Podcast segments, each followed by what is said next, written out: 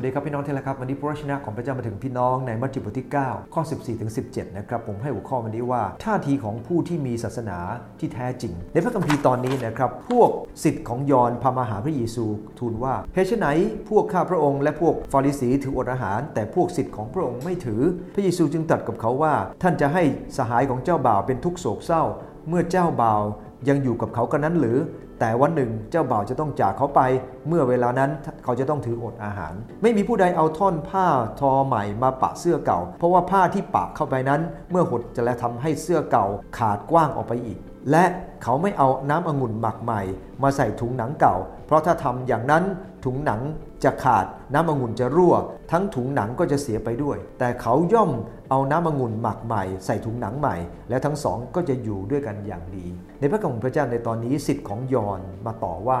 พระเยซูว่าทำไมพวกสิทธิ์ของพระเยซูไม่ถึงอดอาหาร และพระเยซูคริสต์เจ้าก็ได้ทรงอธิบายพวกเขาในความจริงที่พวกเขาเองอาจจะไม่เข้าใจนะครับ วันนี้เมื่อเราอยู่ในโลก ที่มีแต่เปลือกศาสนาเนี่ยนะครับ เราก็รู้ว่าบางคนก็มาหาพระเจ้าแบบเป็นเปลือกจริง ๆ นะครับ ไม่ได้มีความปรารถนาจะติดตามพระเจ้า แต่ว่ามันเป็นการติดตามเพียงภายนอกเท่านั้นเองนะครับ ข้างนอกก็เป็นคริสเตียน ข้างในไม่ได้เป็นคริสเตียนข้างนอกเนี่ยนะครับ ก็บอกว่ามีพระเจ้า แต่ข้างในก็ไม่มีพระเจ้านะครับ แทนที่จะเป็นเกลือของโลกนะครับ แต่เป็นเกลือที่เพิ่มความเค็มให้กับโลกนะครับ ก็คือร้อยละ20เนี่ยนะฮะ ในตอนพระคัมภีร์ตอนนี้เนี่ยนะครับท่าทีของผู้ที่มีศาสนาที่แท้จริงจะเป็นยังไง อันที่หนึ่งครับเขาทำด้วยความเข้าใจ ข้อ 14 พระเยซูคริสต์ไม่ต้องการให้ถืออดอาหารตามคนอื่น แต่พระองค์ต้องการให้ถืออดอาหารจากความเข้าใจนะครับการอดอาหารเป็นการที่แสดงถึงการเสียใจต่อบาปแสวงหาความช่วยเหลือจากพระเจ้า แต่บางคนต้องการจะโอ้อวดเท่านั้นเอง พระองค์ไม่ต้องการให้ทำแบบนั้นนะครับนั่นคือประการแรกนะครับพระองค์ต้องการให้คนที่มีศาสนาที่แท้จริง มีพระเจ้าพระเจ้าอย่างแท้จริงนั้น เป็นไงครับกระทำอะไรก็ตามทำด้วยความเข้าใจนะครับอย่าถามว่าต้องทำอย่างไร แต่ขอว่าทำไมจึงทำอย่างนี้ในบางเรื่องเนี่ยนะครับในชีวิตของเรา แต่ถ้ากับพระเจ้าไม่ต้องถามเหตุผล แต่ถ้าในในโลกนี้เมื่อพระองค์ทรงเราจะต้องทำอะไรก็ตาม เวลาแสดงออกมาเราต้องมีเหตุผลในพระคัมภีร์ว่า พระคัมภีร์ว่าอย่างไรในเรื่องนี้ เราต้องเข้าใจชัดเจน พระคัมภีร์ว่าอย่างไร พระคัมภีร์ว่าอย่างไร ในสิ่งที่ 2 ก็คือเขายอมอยู่ในเวลาที่กำหนด พระคัมภีร์ได้บอกว่าเจ้าบ่าวอยู่กับเขาสักวันเจ้าบ่าวก็ต้องจากไป ทุกอย่างมีเวลาครับ ดังนั้นเองเมื่อเราเองมีพระเยซูคริสต์เจ้ามีศาสนาที่แท้จริง ทุกอย่างมีเวลาเรายอมรับเวลานะครับพระคัมภีร์บอกพระเจ้ากำหนดวันเวลาไว้นะครับเวลาที่เราเองจะต้องอยู่กับพระองค์ในโลกนี้นะฮะเวลาที่พระองค์ทรงให้เราเผชิญกับความทุกข์ในโลกนี้ เราก็ต้องยอมรับสิ่งเหล่านี้ไว้เพราะพระองค์ทรงกำหนดวันเวลา และเมื่อพระองค์กำหนดวันเวลา เมื่อพระองค์จากไปเราเองก็ต้องพึ่ง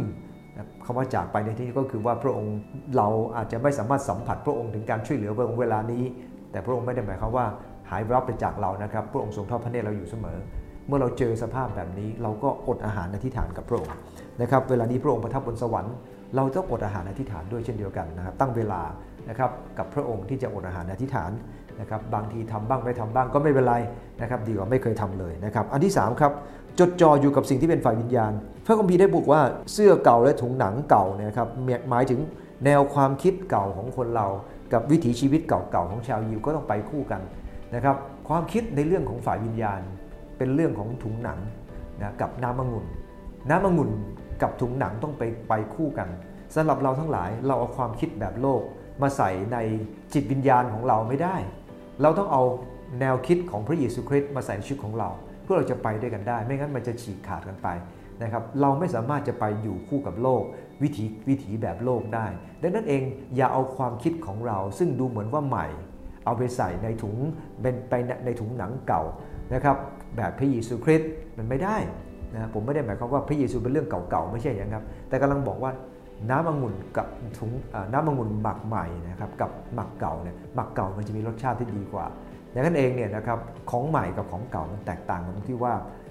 เมื่อเรามองดูจากภายนอก เราอาจจะไม่รู้แต่มันมีผลที่เกิดขึ้นชีวิตของคริสเตียนเหมือนกันครับถุงหนังใหม่ หมายถึงเราเองเอาค่านิยมแบบโลกเข้าไป และเมื่อเป็นแบบนี้เนี่ยนะครับชีวิตฝ่ายวิญญาณกับค่านิยมแบบโลกมันอยู่ด้วยกันไม่ได้ เราเองต้องพึ่งพระเจ้า วันนี้คริสเตียนจำนวนมากมาย เราสนใจ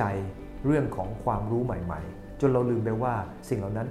อาจจะขัดกับน้ำพระทัยของพระเจ้าก็ได้ วันนี้พูดถึงคนที่มีศาสนาที่แท้จริงหนึ่งครับเขาต้องทำด้วยความเข้าใจ 2. ยอมอยู่ในเวลาของพระเจ้าที่กำหนดเอาไว้ อันที่ 3 จดจ่อกับสิ่งที่เป็นฝ่ายวิญญาณ ไม่เอาโลกเข้ามา ไม่เอาความคิดของตัวเองเข้าไป